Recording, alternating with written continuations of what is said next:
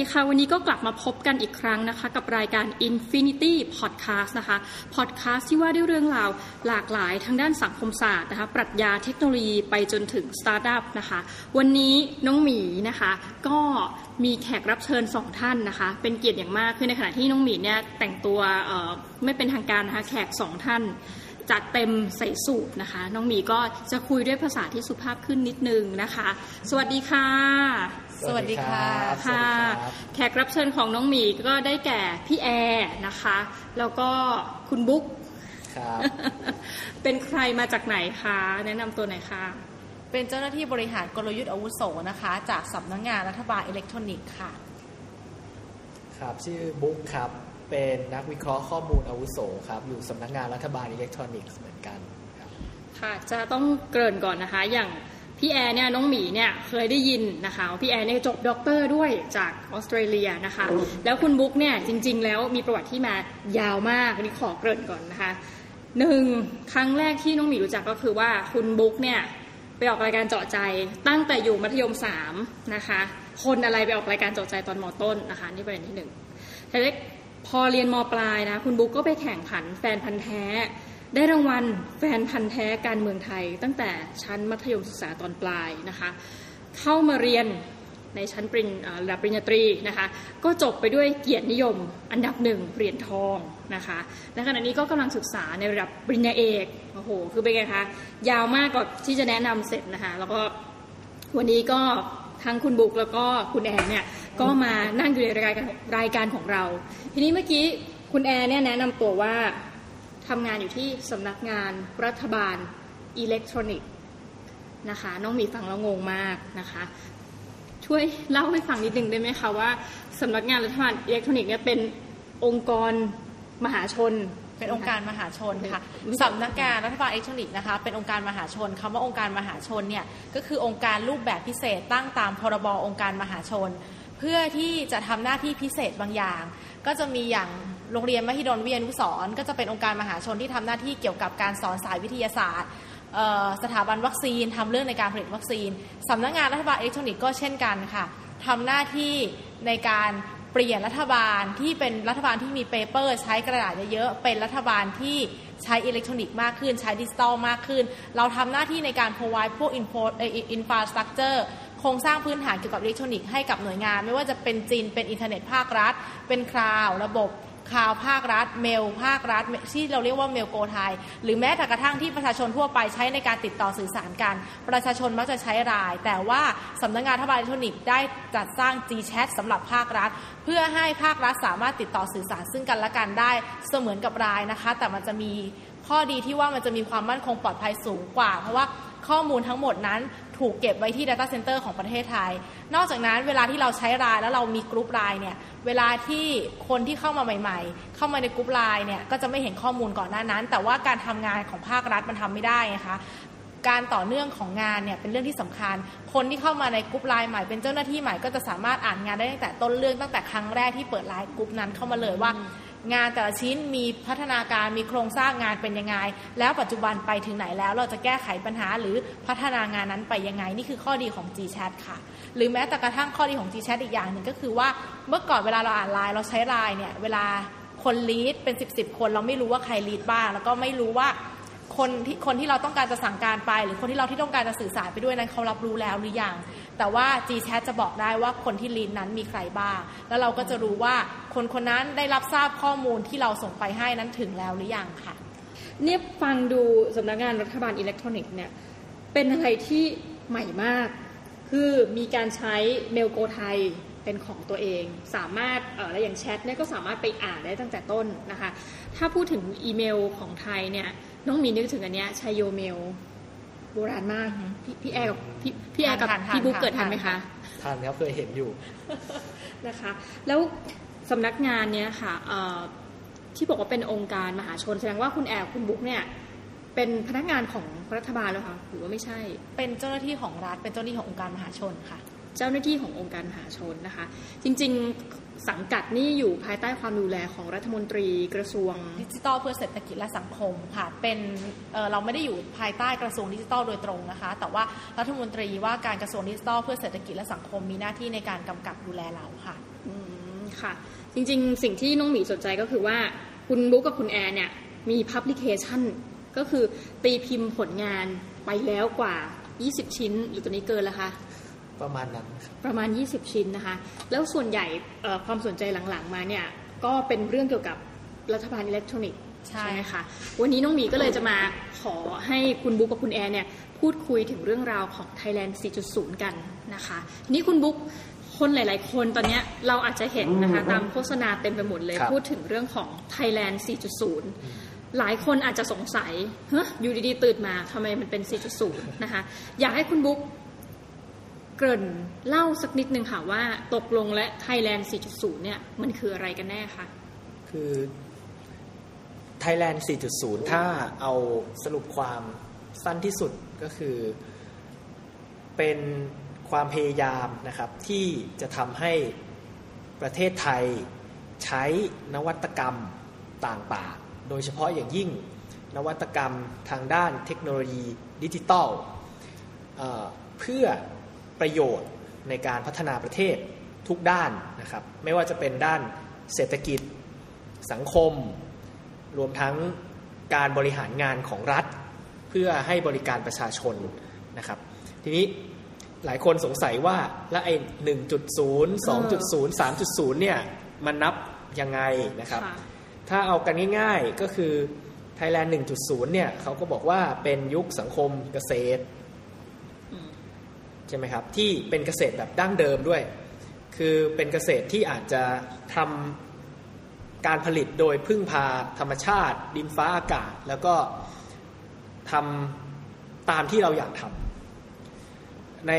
ยุคที่2ต่อมาเนี่ยถ้าพูดถึงปีนะครับก็น่าจะเริ่มตั้งแต่เรามีแผนพัฒนาเศรษฐกิจแห่งชาติฉบับแรกประมาณ 2504 มันก็จะเริ่มมีการพัฒนาอุตสาหกรรมมากขึ้นนะครับแต่ว่าเขาก็นิยามว่าเป็นอุตสาหกรรมเบาเช่นอุตสาหกรรมผลิตเสื้อผ้าอย่างนี้เป็นต้นต่อมาในยุค 3.0 เนี่ยก็เป็นอุตสาหกรรมที่ใช้เครื่องจักรที่มีความสลับซับซ้อนมากขึ้นซึ่งอาจจะเริ่มประมาณทศวรรษที่ 2530 เป็นต้นมานะครับ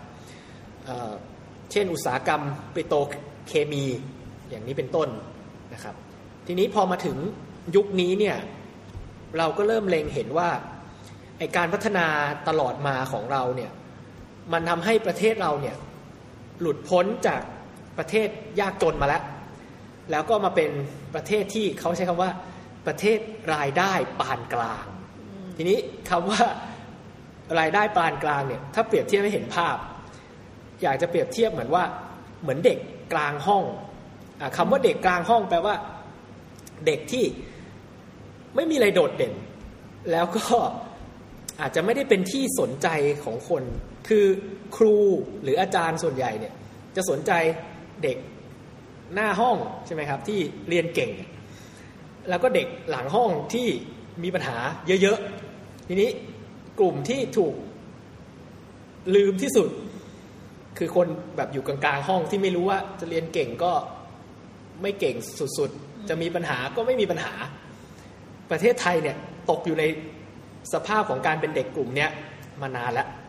เพราะฉะนั้นเราต้องการนวัตกรรมใหม่ๆเพื่อทำให้ประเทศเราเนี่ยก้าวไปสู่การเป็นประเทศที่พัฒนาแล้วมีรายได้สูงแล้วก็ประชาชนมีคุณภาพชีวิตที่ดีขึ้นทีนี้เราพยายามทำให้เศรษฐกิจของเราเนี่ยมันขับเคลื่อนด้วยนวัตกรรมด้วยดิจิทัลนะครับเพื่อความสะดวกรวดเร็วและก็เพิ่มมูลค่าของสินค้าและบริการประเด็นก็คือว่าถ้าเศรษฐกิจและสังคมของเราก้าวไปสู่ดิจิทัลแต่ภาครัฐไม่ปรับตัวไปสู่การเป็นรัฐบาลดิจิทัลด้วยสิ่งที่จะเกิดขึ้นก็คือภาครัฐเองจะกลายเป็นตัวที่ฉุดรั้งการพัฒนาของภาคเอกชนและสังคมยกตัวอย่างเช่นถ้าธุรกิจของเราเนี่ยมีการค้าขายออนไลน์ทุกวันนี้เราซื้อของผ่านเว็บไซต์ได้ใช่ไหมครับผ่าน Facebook ได้ผ่านโอนเงินถ่ายรูปใบเสร็จรับเงินส่งให้ ผู้ขายทางไลน์ก็ทำได้คือถ้าเราก้าวไปไกลไปจนถึงขนาดนั้นแล้วเนี่ยแต่ว่าขั้นตอนของการจดทะเบียนธุรกิจการติดต่อกับภาครัฐเนี่ยยังต้องกรอกเอกสารจำนวนมหาศาลแล้วก็ยังต้องเดินไปที่สำนักงานของรัฐด้วยตัวเองแล้วก็ยังต้องเสียเวลาในการกรอกนู่นกรอกนี่อะไรต่างๆมากมายด้วยขั้นตอนที่จุกจิกยุ่มยิ้มเยอะแยะไปหมดเนี่ยอันเนี้ยมันก็จะเห็นภาพสองภาพที่มันขัดกันละก็คือธุรกิจเอกชนเนี่ยใช้ดิจิตอลในการอำนวยความสะดวกอย่างเต็มที่แต่ในขณะเดียวกันเนี่ยภาครัฐยังติดขั้นตอนเดิมๆอยู่มันก็จะกลายเป็นเรื่องที่ฉุดทำให้การพัฒนาเศรษฐกิจของเอกชนไม่สามารถเติบโตได้มากเท่าที่ควรเพราะฉะนั้นใน Thailand 4.0 นะครับที่บอกว่าเราต้องการใช้นวัตกรรมใช้ดิจิตอลมาเพิ่มมูลค่าของสินค้าและบริการของเราเนี่ยสิ่งหนึ่งที่เราต้องทำคือเราต้องยกระดับรัฐบาลของเราให้เป็นรัฐบาลดิจิตอลด้วยเพื่อเป็นผู้สนับสนุนส่งเสริมให้เศรษฐกิจและสังคมดิจิตอลและ Thailand 4.0 เนี่ยมันก้าวไปข้างหน้าได้ถ้าไม่ทำมันก็จะกลายเป็นว่าโตอยู่ขาเดียวแล้วอีกขาหนึ่งก็จะกลายเป็นแทนที่จะเป็นตัวสนับสนุนมันจะกลายเป็นตัวที่ฉุดการพัฒนาด้านอื่นนะครับอันนี้คือน่าจะเป็นสาระสำคัญของ Thailand 4.0 ค่ะงั้นเดี๋ยวน้องหมีเนี่ยขอรวบรวมนะคะก็คือว่า Thailand 1.0 เรามาพูดถึงเรื่องของสังคมเกษตรกรรมนะคะซึ่งอันนี้เราก็นึกภาพออกเนาะในสมัยก่อนที่เราเน้นการเกษตรกรรมเป็นหลักนะคะพอมา 2.0 ก็เป็นเรื่องของการเน้นภาคอุตสาหกรรมเบานะคะ 3.0 เป็นเรื่องของอุตสาหกรรมหนักนะคะเมื่อกี้คุณบุ๊กก็พูดถึงว่าอย่างปิโตรเคมีหรือว่าเราก็พูดเป็นอุตสาหกรรมรถยนต์อะไรที่เข้ามาในเมืองไทยในช่วงนั้นนะคะหลัง 2530 ขึ้นไปจนกระทั่งเมื่อปี 2559 รัฐบาลก็เราจะเห็นนะคะเริ่มมีการพูดถึงคำว่า 4.0 จริงๆอยากจะให้ทั้งคุณบุ๊กแล้วคุณแอร์เนี่ยลองเปรียบเทียบสักนิดนึงนะคะกับในกรณีของต่างประเทศเพราะตอนนี้ได้ข่าวว่าญี่ปุ่นเนี่ยเขามองไปที่ 5.0 แล้วนะคะประเทศเราเนี่ยถือว่าในเรื่องของการที่ก้าวไปสู่สังคมดิจิทัลเนี่ยคุณบุ๊กก็ยังมองยังเห็นด้วยไหมคะว่าเรานี่ยังเป็นประเทศกลางๆหรือว่ากำลังเริ่มถ้าเป็นในแง่ของอย่างถ้าเปรียบเทียบกับต่างประเทศอย่างเซาท์อีสต์เอเชียด้วยกันก็ได้เอเชียตะวันออกเฉียงใต้เรามีความก้าวหน้ายังไงบ้างคะถ้านับความก้าวหน้าถ้าเปรียบเทียบกับเราเองเมื่ออดีตนะครับก็ต้องนับว่ามันก้าวไปไกลพอสมควรเพียงแต่ว่าหลายท่านอาจจะรู้สึกว่ามันยังช้าอยู่ซึ่งอาจจะต้องเร่งนิดนึงทีนี้ถ้าเปรียบเทียบกับต่างประเทศเนี่ยในอาเซียนนะครับประเทศที่เป็นผู้นำจริงๆก็จะมีสิงคโปร์แล้วก็มาเลเซียบางด้านนะครับเราก็จะอยู่กลุ่มประมาณนี้นะครับประมาณอันดับ3หรือ4ของอาเซียนทีนี้แต่ว่าประเด็นที่น่าสนใจกว่านั้นก็คือว่าในกระบวนการพัฒนาไปสู่รัฐบาลดิจิทัลของทุกประเทศมีปัญหาหมดคำว่ามีปัญหาหมดหมายความว่ามันไม่มีประเทศไหนที่พยายามเปลี่ยนผ่านจากรัฐบาลในรูปแบบเดิมไปสู่รัฐบาลดิจิทัลแล้วมันจะทุกอย่างเป็นไปได้อย่างสะดวกรวดเร็วแล้วก็ไม่มีข้อผิดพลาดหรือไม่ถูกวิพากษ์วิจารณ์จากสังคมประเด็นสำคัญอยู่ที่ว่าเรากล้าที่จะเปลี่ยนแปลงหรือเปล่าและในกรณีที่มันเกิดอาจจะเกิดปัญหาอาจจะเกิดความผิดพลาดอาจจะถูกวิพากษ์วิจารณ์เราพร้อมที่จะยอมรับและปรับปรุงหรือไม่คือในยุคดิจิตอลนะครับเราต้องเรียนก่อนว่าคือมันไม่มีอะไรที่สมบูรณ์ 100% อย่างถ้าเราดูแอปพลิเคชันใน iPhone หรือ Samsung อะไรทำนองนี้มันก็จะมีให้อัปเดตเวอร์ชันตลอดเวลาใช่ไหมเวอร์ชัน 1.1.2 แล้วไป 2 3 4 อะไรอย่างเงี้ยนะครับ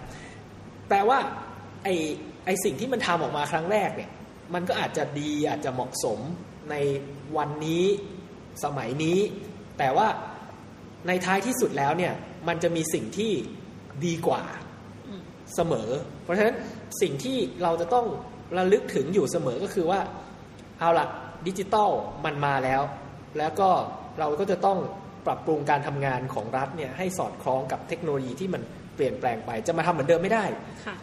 แต่ว่าในกระบวนการระหว่างนั้นเนี่ยมันจะไม่ราบรื่น 100% มันจะต้องมีปัญหาอุปสรรคซึ่งเราต้องยอมรับและค่อยๆแก้มันไปหลายอย่างอาจจะเป็นเรื่องของกฎหมายที่จะต้องแก้ไขหรือออกมาใหม่เพื่อรองรับสังคมดิจิทัลนะครับยกตัวอย่างเช่นประเทศไทยมีกฎหมายฉบับหนึ่งชื่อพระราชบัญญัติว่าด้วยธุรกรรมทางอิเล็กทรอนิกส์ปี 2544 มันเขียนชัดเจนว่าเอกสารหลักฐานทุกอย่างเนี่ยที่เป็นกระดาษกับที่เป็นไฟล์อิเล็กทรอนิกส์เนี่ยมีค่าเท่ากันคือมีผลทางกฎหมายไม่ต่างกัน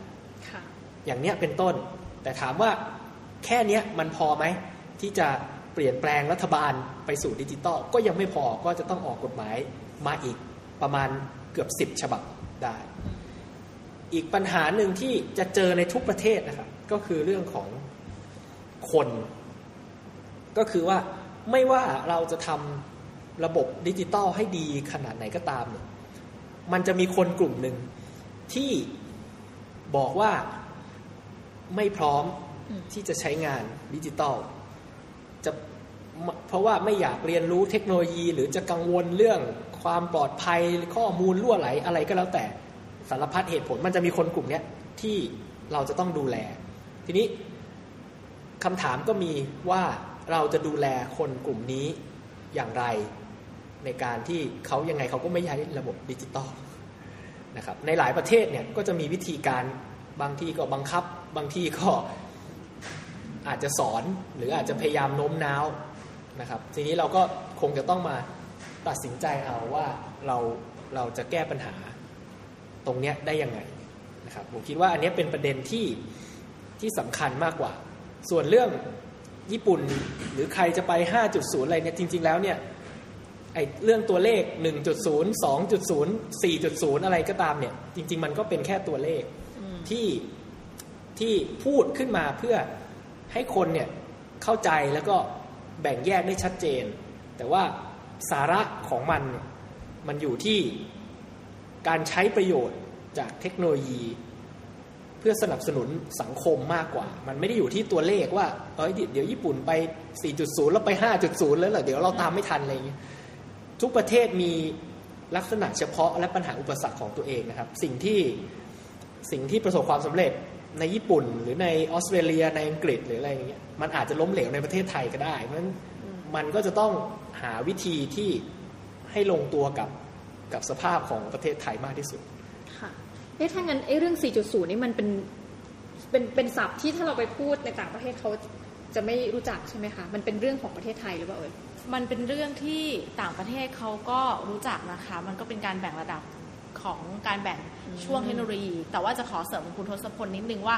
ในต่างประเทศเนี่ยหลายครั้งเนี่ยมันจะมีชุด2ชุดความคิดในการที่จะเปลี่ยนรัฐบาลไปสู่ดิจิทัลคือ1การเอาเทคโนโลยีไปแทนคนและ2การเอาเทคโนโลยีไปช่วยเหลือคนส่วนใหญ่รัฐบาลหลายๆประเทศที่ประสบปัญหาคือเขาเลือกการเอาเทคโนโลยีไปแทนคนเลยโดยที่ไม่ได้เลือกเอาเทคโนโลยีไปช่วยเหลือการทำงานของคนการที่เอาเทคโนโลยีไปแทนคนเลยนั้นมันจะเกิดปัญหาแน่นอนตรงที่ว่า1ประชาชนเองไม่รู้ว่าการใช้เทคโนโลยีการใช้ดิจิทัลนั้นเป็นการใช้แบบไหนทำอะไรไม่มีใครไปสอนอยู่ดีๆโยนตู้มโยนของชิ้นนึงไปโยนกล่องไปให้เขาไม่รู้หรอกว่ากล่องนั้นมีประโยชน์หรือทำอะไรได้บ้างเพราะฉะนั้นการเปลี่ยนแปลงเทคโนโลยีแบบนั้นมักจะไม่ประสบความสำเร็จหรือประสบความสำเร็จก็จะเกิดปัญหาให้กับประชาชนในการที่เขาต้องมาเรียนรู้เองใช้เวลาในการเรียนรู้ค่อนข้างนานแต่ทางเลือกที่2คือการใช้เทคโนโลยีมาช่วยเหลือเราเอาคนที่อยู่ในเป็นฟรอนต์ออฟฟิศคนที่ทำงานด้านหน้าคนที่ทำงานคอยตอบคำถามไปอยู่ข้างหลังคอยตอบคำถามเป็นคอนแทคเซ็นเตอร์หรือว่าคอยทำงานอื่นๆเพื่อให้งานที่มันมีอยู่ด้านหน้าเร็วขึ้นโดยที่ไม่ปลดเขาออกไปแล้วก็คอยช่วยเหลือประชาชนให้เขาใช้เทคโนโลยีเป็นค่อยๆสอนค่อยๆสอนไปเรื่อยๆระยะเวลาที่การเปลี่ยนผ่านรัฐบาลจากกระดาษเป็นดิจิตอลมันก็จะทำให้สะดวกแล้วก็รวดเร็วมากขึ้นประชาชนไม่ต้องลำบากมากขึ้น มันเป็นไปไม่ได้ที่จะบอกให้ประชาชนอ่านทุกอย่างแล้วข้อมูลทุกอย่างมันจะมีอยู่ในคอมพิวเตอร์มันจะมีอยู่ในคู่มือทุกอย่างทุกคนมักจะมีปัญหาหรือมีเคสเฉพาะตัวเพราะฉะนั้นเวลาที่เกิดปัญหาเขาควรจะได้รับคำปรึกษาที่เป็นคำปรึกษาสเปเชียลคำปรึกษาพิเศษสำหรับเขาอย่างออสเตรเลียอย่างเงี้ยค่ะตอนที่ทำวีซ่าบางคนเนี่ยเขาจะบอกว่าก็เจ้าหน้าที่ที่เขาตัดทิ้งไปเวลาเราโทรไปหาเขาก็จะบอกว่าอ่านคู่มือมันก็จะมีอยู่แล้วอ่านเอาคู่มือมีครบจริงค่ะแต่อย่างบางปัญหาอย่างเคสที่เจอมาคือมีคนไทยคนนึงเขาท้องติดท้องมีลูกติดท้องไปที่ออสเตรเลียแล้วเขาไปคลอดที่ออสเตรเลียแม่มีวีซ่าแต่ว่าพ่อเป็นคนไทยไม่ได้ไปด้วยแม่มีวีซ่าเป็นวีซ่านักเรียนแต่คำถามคือแล้วเด็กที่เกิดมาล่ะเขาเกิดมาเขาไม่ใช่ประชากรของออสเตรเลียและเขาก็ไม่ได้มีวีซ่าก่อนเข้าประเทศเพราะฉะนั้นถ้าเขาจะออกนอกประเทศเขาจะใช้วีซ่าอะไรถ้าเราโทรไปถามถ้าเราอ่านแต่คู่มือมันย่อมไม่มีเคสเหล่านี้อยู่แล้วโทรไปถามแล้วบอกว่าให้กลับมาอ่านคู่มือมันก็จะหาคำตอบเรื่องเหล่านี้ไม่ได้แล้วสรุปว่าเคสเนี้ยตกลงว่าเด็กกลับบ้านได้ยังไงคะกลับบ้านได้โดยการที่เราก็ดาวน์โหลดแอปพลิเคชันที่เขามีมาละค่ะแล้วมันก็จะมีช่องให้เลือกซึ่งมันไม่ได้มีช่องลูกมีแต่ช่องคนที่เป็นติดตามพ่อแม่มีสามีภรรยาก็ตอนนั้นพอถามแอปพลิเคชันเขาบอกว่าก็ส่งมาเถอะก็ไม่รู้เหมือนกันว่าจะทำยังไงโทรไปถามแล้วคู่มือไม่มีเขาก็ตอบไม่ได้เขาไม่มีสิทธิ์จะตอบสิ่งที่เราทำได้คือเราก็ติ๊กช่องใหม่ให้เขาเลยอันนี้เป็นวิธีที่ส่งไปแบบไม่รู้จะทำยังไงแล้วเพราะเด็กจะต้องกลับบ้านภายใน7วันไงคะก็ต้องติ๊กไปแต่สุดท้ายก็คือเขาก็ยอมเขาก็โทรมาเขาบอกว่าเดี๋ยวเขาจะทำให้เป็นกรณีพิเศษเคสนี้ไม่เคยเกิดขึ้นโอ้แปลกมากเลยนะคะอย่างนึงที่คุณแอร์ได้เล่าเรื่องว่ามันมี2กรณีคือเทคโนโลยีแทนคนกับเทคโนโลยีที่ช่วยเหลือคนอันนี้ยกตัวอย่างให้เราเห็นภาพสักนิดนึงได้ไหมคะอย่างสมมติว่าเทคโนโลยีแทนคนเนี่ยน้องหมีเข้าใจถูกป่ะเอ่ยว่าเช่นที่ว่าญี่ปุ่นอยู่ดีปลดพนักงานไปเลยพนักงานที่ขายประกันแล้วก็เอาโรบอทเอาอะไรมาแทนอย่างนี้เข้าใจถูกไหมคะว่าเข้าใจถูกค่ะมันมีเทคโนโลยีแทนคนกับเทคโนโลยีที่เข้าไปช่วยเหลือคนสิ่งหนึ่งที่ประเทศไทยทำแล้วประสบความสำเร็จกว่าที่อื่นก็คือตอนที่เวลาเราไปต่างประเทศอะค่ะตม.มันจะมีเครื่องที่ว่าคนไทยเนี่ยเวลาจอดไปนอกประเทศหรือเข้านอกประเทศมันจะมีเครื่องอัตโนมัติให้ใช้ตอนที่เครื่องที่อัตโนมัติในการอ่านพาสปอร์ตให้ใช้ทีนี้ตอนออสเตรเลียครั้งแรกที่ออสเตรเลียใช้คือเอาคนออกหมดเอาเครื่องอ่านพาสปอร์ตมาเลยอ๋อคือไม่มีคนมายืนไม่มีเลยไม่มีอธิบายอะไรทั้งสิ้นคนไม่แล้วก็มีเขียนไว้ว่าให้เอาหน้าไหนเข้าหน้าไหนออกบางคนมีหน้าปกพาสปอร์ตใส่เข้าไปด้วยดึงขาก็มีหรือไปถึงแล้วมันกลับช้ามากขึ้นเพราะคนข้างหน้าเราเขาก็ใช้ไม่เป็นไม่รู้จะเอาหน้าขึ้นเอาหลังขึ้นจะสอนเข้าไปยังไงสอนหน้าไหนทำยังไงบ้างเขาก็ไม่รู้แต่ประเทศไทยจำได้ว่าตอนที่เปิดเดือนแรกมีคนยืน1เครื่อง2คนสอนทุกอย่างทำทุกอย่างจะต้องเอาใบออกนอกประเทศไว้ที่ไหนเอาใบเข้าประเทศวางใส่ตะกร้าไหนทำยังไงมันก็เร็วพอหลังจากนั้นกลับมาอีกหลังจากนั้น1ปี10เครื่องเหลือคนเดียวทุกอย่างเร็วเพราะทุกคนทำเป็นหมดแล้วเราใช้เทคโนโลยีเข้ามาช่วยซัพพอร์ตคนแล้วเราให้เวลาคนในการเรียนรู้แล้วเราให้คนสอนคนในการเรียนรู้ตรงนี้มันจะทำให้เทคโนโลยีดิจิทัลประสบความสำเร็จมากขึ้นค่ะอยากให้ทั้งคุณแอร์คุณบุ๊กเนี่ยนะคะช่วยมองอนาคตของโลกใบนี้นิดนึงถ้าพูดถึงว่าดิจิทัลเนี่ยมันจะมาเขาเรียกว่าอะไรนะ disrupt แทนทุกสิ่งทุกอย่างเนี่ยต่อไปเนี่ยในกรณีของประเทศไทยเนี่ยเรื่องของงานจะหายากขึ้นไหมคะนี่คือประเด็นแรกแล้วรัฐบาลอยากจะช่วยเหลืออะไรในอนาคตเกี่ยวกับแรงงานที่ในสมมติ10ปีมี AI มีพวกโรบอทหรืออะไรเงี้ยมาแทนหมดเนี่ยงานจะหายากขึ้นไหมงานกับจะหาง่ายขึ้นนะคะเพราะว่าทุกวันนี้เวลาเราไปหางานเราต้องเดินไปกรมการจัดหางานเดินไปราวสถานที่จัดหางานว่าตรงนี้มหาลัยนี้มีรับสมัครอาจารย์ไหมที่บริษัทนี้มีรับสมัครเจ้าหน้าที่ไหมแต่ต่อไปเนี้ยดิจิทัลเข้ามาช่วยได้3คลิก4คลิกเราก็คลิกดูได้เกือบเป็น10บริษัทเราสามารถส่งใบสมัครเมื่อก่อนเราต้องเดินไปเรื่อยๆ10บริษัท1วันยังไม่พบเลยแต่ถ้าตอนนี้เราส่งใบสมัครผ่านทางอีเมล10บริษัทเราใช้เวลาเป็นแค่10นาทีงานมันก็จะหาง่ายขึ้นแล้วงานที่มันมีอ่ะเมื่อก่อนเราต้องแบ่งคนบางประเภทไปทำหน้าที่เป็น front office ไปทำหน้าที่ในการติดต่อสื่อสารแต่ต่อไปเราใช้เทคโนโลยีเข้ามาช่วยแล้วใช้คนพวกนี้ไปทำในสิ่งที่ใช้สมองใช้ความคิดใช้กำลังแรงงานมากกว่านี้อย่างไปนั่งคิดกลยุทธ์ในสิ่งที่ IA คิดไม่ได้ไปนั่งทำสิ่งที่อย่างไปเจาะเลือดหรือไปทำอะไรในสายสาธารณสุขที่ IA ไม่สามารถทำได้เราก็จะมีบุคลากรเหล่านี้เพิ่มมากขึ้นเมื่อก่อนต้องมีเจ้าหน้าที่พยาบาลเพื่อไปนั่งคอยลิสต์คอยเช็คชื่อคอยทำคิวสำหรับ จนสำหรับคนที่เขาจะมาหาหมอแต่ตอนนี้เราเอาพยาบาลทั้งหมดไปทำหน้าที่เจาะเลือดไปทำหน้าที่คอยเช็คร่างกายเบื้องต้นคอยวัดไข้วัดอุณหภูมิวัดความสูงมันก็จะเร็วขึ้นบริการประชาชนในภาครัฐในสาธารณสุขก็จะเร็วขึ้นบุคลากรเฉพาะทางไม่จำเป็นต้องไปใช้ในทางที่ผิดอีกแล้วไม่จำเป็นต้องใช้เขาไปทำหน้าที่เอกสารอีกต่อไปค่ะแล้วถ้าอย่างเงี้ยคือรัฐบาลมีการวางแผนอะไรบ้างคะในส่วนของสำนักงานรัฐบาลอิเล็กทรอนิกส์เนี่ยมีการจะมาที่บอกว่าจะมีเรื่องของตอนนี้เมลโกไทยมีเรื่องของ G-Chat มีเรื่องของ Cloud นะคะจะมาช่วยในเรื่องของการขยายขอบข่ายดิจิทัลในประเทศไทยยังไงบ้างคะการขยายขอบข่ายดิจิทัลในประเทศไทยนะคะตอนนี้สิ่งที่รัฐบาลกำลังทำอันนี้เป็นของกระทรวงดิจิทัลอาจจะไม่ได้เป็นหน้าที่ของสำนักงานรัฐบาลอิเล็กทรอนิกส์โดยตรงนั่นก็คือการทำ NBN National Broadband Network เพื่อที่จะให้อินเทอร์เน็ตความเร็วสูงไปในครบทุกหมู่บ้านมันจะดีกว่าไหมถ้าคนไม่ต้องมากระจุกในกรุงเทพถามว่าทุกวันนี้เราไปกระจุกในกรุงเทพเพราะอะไรเพราะสาธารณูปโภคมันครบเพราะหน่วยงานต่างๆอยู่ในกรุงเทพเพราะบริษัทต่างๆอยู่ในกรุงเทพบริษัทเลือกอยู่ในกรุงเทพเพราะว่าอินเทอร์เน็ตเข้าถึงทุกอย่างเข้าถึงแต่ถ้าเราโยงอินเทอร์เน็ตไปไว้ในไกลๆไปไว้ในฝางไปไว้ในพื้นที่ที่มันไม่ได้มีคนแต่เป็นพื้นที่โล่งเพื่อไปตั้งเป็นนิคมอุตสาหกรรมหรือไปตั้งบริษัทเนี่ยแล้วทุกอย่างมันสื่อสารกันด้วยดิจิทัลสื่อสารกันด้วยอีเมลสื่อสารกันด้วยอินเทอร์เน็ตบริษัทบางประเภทเขาก็ไม่จำเป็นที่จะต้องใช้การส่งเอกสารที่เป็นกล่องหรือเป็นอะไรใหญ่ๆหรือว่าบางครั้งการส่งสินค้าหรือบริการเนี่ยเราก็สั่งทางไปรษณีย์หรือทางอะไรก็ได้แต่ว่าการออเดอร์การอะไรเราไม่จำเป็นต้องอยู่ที่นั่นเสมอไปไงคะมันก็จะช่วยตรงนี้ได้ถ้าเราไปอยู่ในพื้นที่ไกลคนเขาแล้วแต่อินเทอร์เน็ตเข้าถึงทุกอย่างเข้าถึงคนก็อยากจะกลับไปทำงานที่บ้านคนก็อยากจะกลับไปทำงานที่ท้องถิ่นตัวเองกรุงเทพมันก็จะไม่กระจุกแบบนี้ค่ะนี่ก็เป็นการแก้ปัญหาส่วนหนึ่งเนาะอีกอย่างหนึ่งที่เราพยายามทำอย่างน้อยที่สุดที่น่าจะทำให้ขยายขึ้นได้ก็คือว่าถ้าเราไปติดต่อราชการแล้วไม่ต้องถ่ายสำเนาเอกสารทั้งหลายเช่นสำเนาบัตรประชาชนสำเนาทะเบียนบ้านอะไรอย่างนี้นะครับเนี่ยคือสิ่งที่สำนักงานรัฐบาลอิเล็กทรอนิกส์กำลังผลักดันแล้วก็กำลังร่วมมือกับหน่วยงานต่าง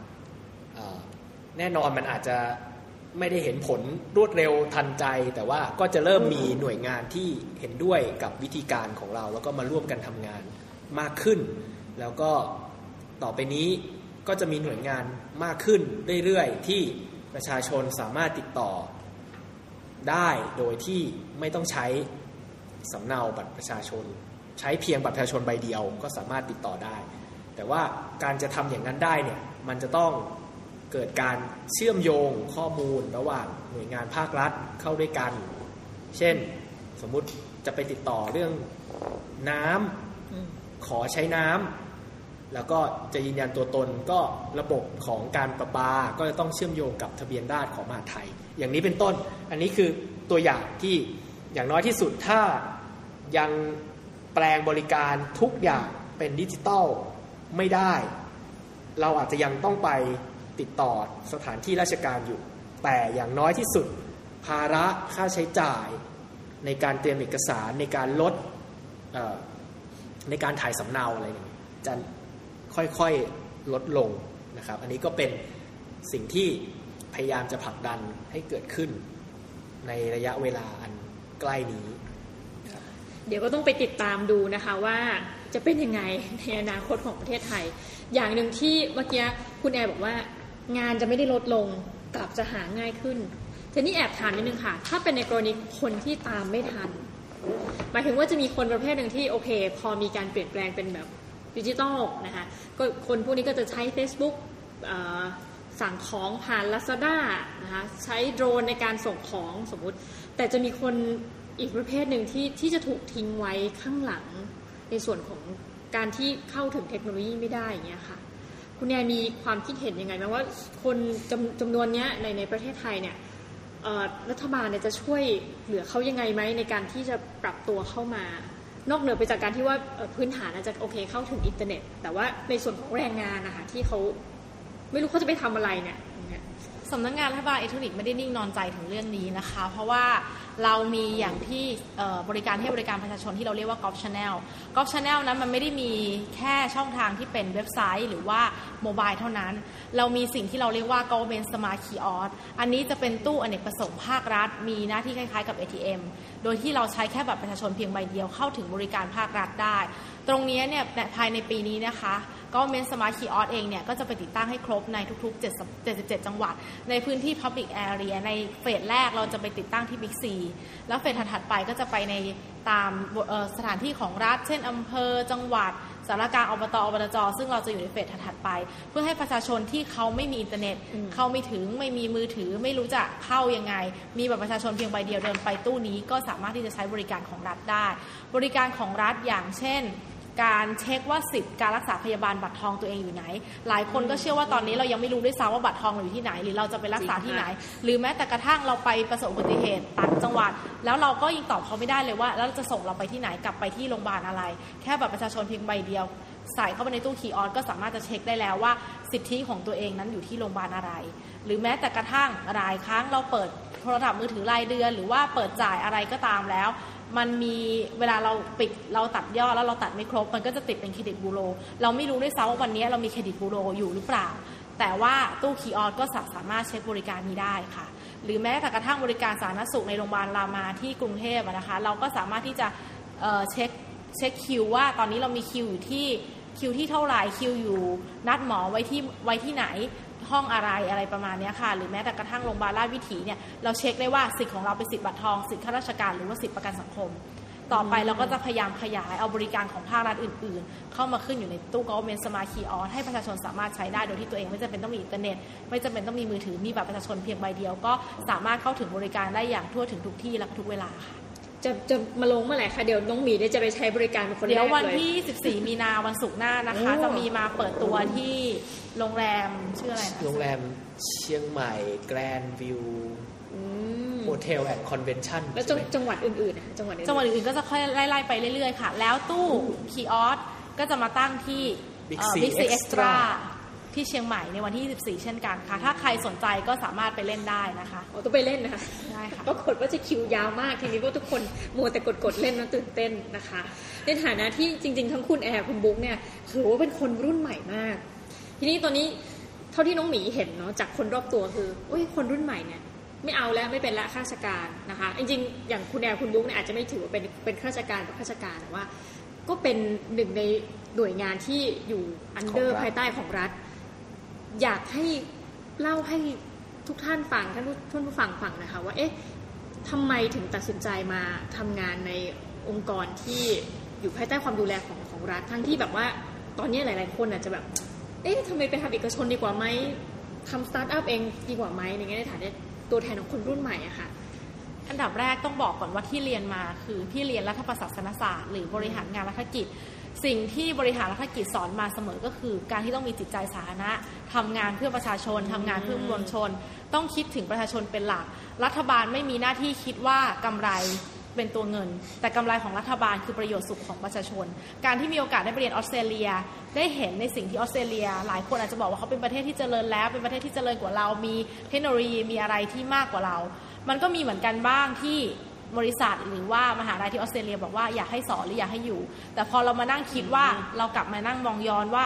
ประเทศไทยเราเองเนี่ยเรารู้สึกว่าเราไม่ดีเท่าเขาแต่ถ้าเราไม่กลับมาเปลี่ยนถ้าเราไม่กลับมาพัฒนาถ้าเราไม่กลับเอาความรู้เข้ามามันก็ไม่มีวันที่ประเทศไทยเราจะไปเท่าเขายังไงประเทศไทยก็เป็นบ้านถ้าอยากจะให้บ้านเราดีเราเองต้องสร้างมันกับมือไงคะนี่คือสิ่งที่ทำให้กลับมาแล้วรู้สึกว่าอยากจะทำงานภาครัฐมันอาจจะไม่ก็ยังไม่รู้ว่าจะผลักดันไปได้ไกลขนาดไหนแต่คิดว่าถ้ามันไม่เริ่มจาก1มันก็ไม่มีวันไปถึง10ถูกไหมคะค่ะคุณบุ๊กนะคะคือเรื่องบางเรื่องต้องบอกว่าต้องใช้คำว่าทำทั้งชีวิตเลยนะก็ไม่แน่ว่าจะสำเร็จเราเห็นตัวอย่างกันมาเยอะมากแต่ว่าผมเชื่อว่าอย่างที่บอกถ้าเราไม่เริ่มนับหนึ่งมันก็ไม่มีวันถึง10ถึง100สมมุติเราเดินไปได้แค่3คนที่มาทำต่อจากเราเขาก็เดิน4เลยนะไม่ต้องมานับ0ใหม่อะไรแล้วก็ผมคิดว่า เราเสียเวลากับการบ่นมามากแล้วมันคงถึงเวลาที่ไอ้บ่นนะก็ยังบ่นได้แต่ว่าบ่นแล้วต้องทำด้วยต้องทำอะไรที่มากกว่าบ่นแล้วก็ดิจิตอลมันไม่ใช่เรื่องที่แค่ว่าเป็นเรื่องของ IT เทคโนโลยีเป็นเรื่องของคนรวยที่เข้าถึงได้เท่านั้นมันมีเทคโนโลยีบางอย่างที่ช่วยลดความเหลื่อมล้ำระหว่างคนได้ด้วยซ้ำอย่างเช่นสำนักงานรัฐบาลอิเล็กทรอนิกส์เราทำระบบขึ้นมา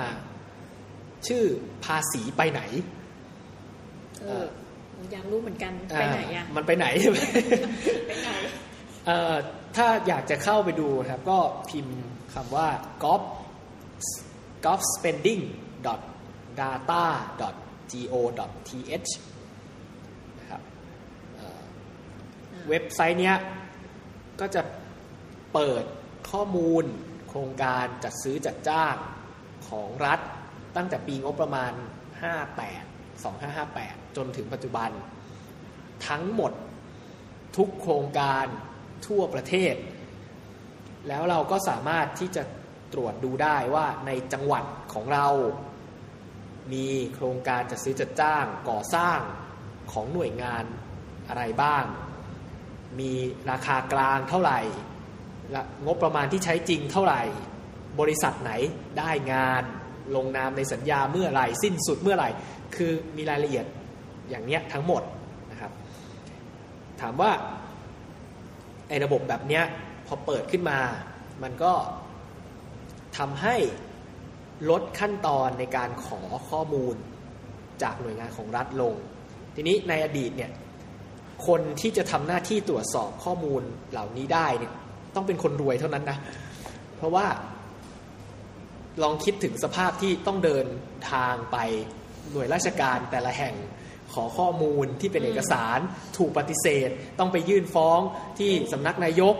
ถูกปฏิเสธอีกต้องไปยื่นฟ้องศาลปกครองกว่าจะได้ข้อมูลมาแล้วทำอย่างเงี้ยทุกแห่งมันเป็นต้นทุนมหาศาลที่คนธรรมดา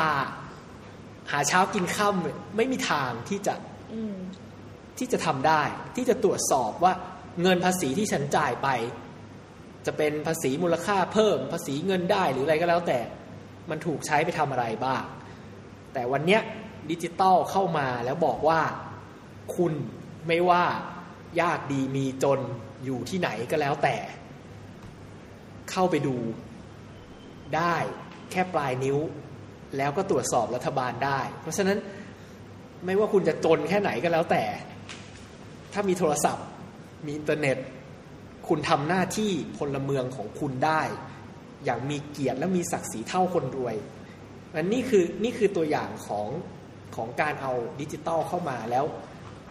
ไม่ใช่อย่างที่หลายคนบอกว่าโอ้ยต้องเป็นเรื่องเฉพาะคนรวยคนรุ่นใหม่ทันสมัยไม่ใช่แต่ความง่ายและการทลายข้อจำกัดของมันทำให้ทุกอย่างมันสะดวกมันง่ายขึ้น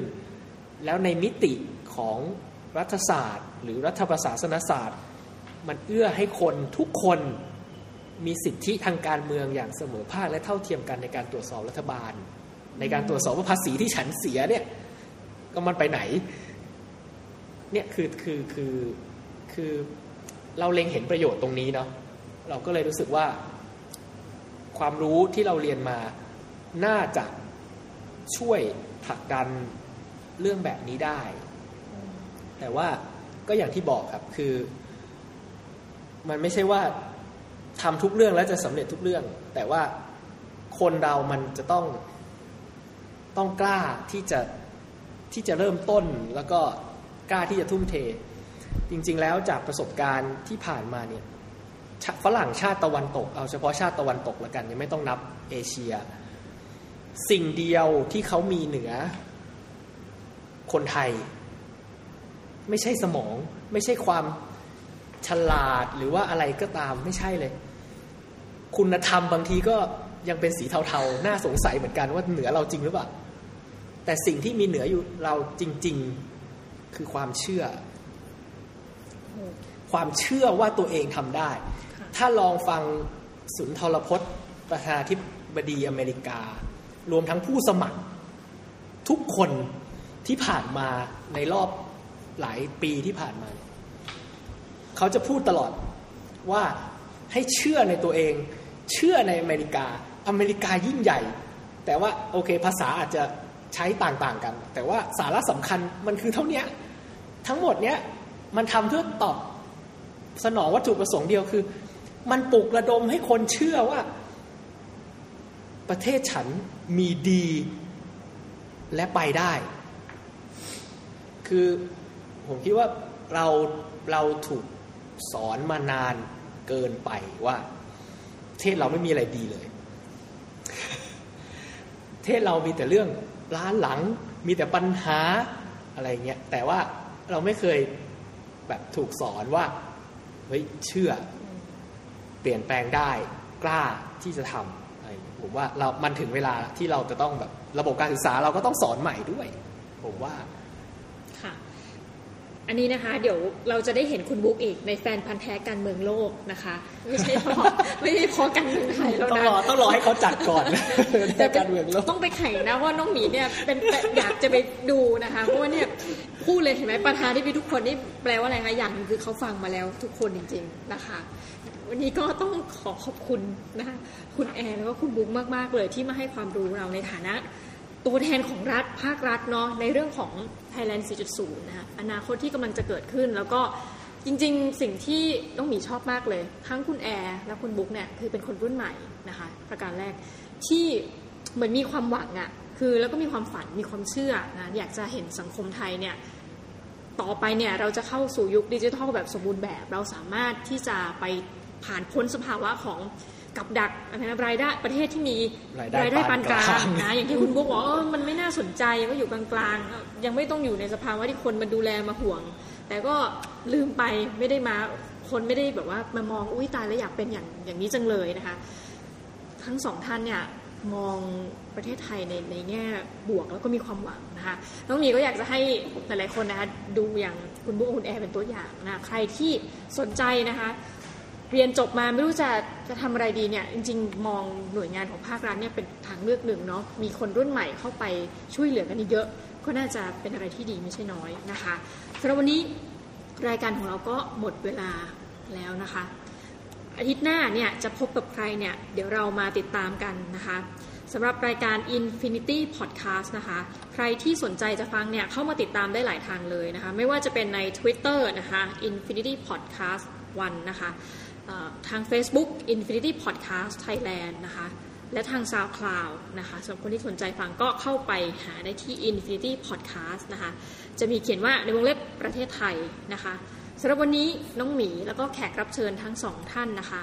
คุณบุ๊กแล้วก็คุณแอร์นะคะจากสำนักงานรัฐบาลอิเล็กทรอนิกส์นะคะองค์การมหาชนเต็มยศนะคะก็ต้องขอลาท่านผู้ฟังทุกท่านไปก่อนสำหรับวันนี้สวัสดีค่ะสวัสดีครับ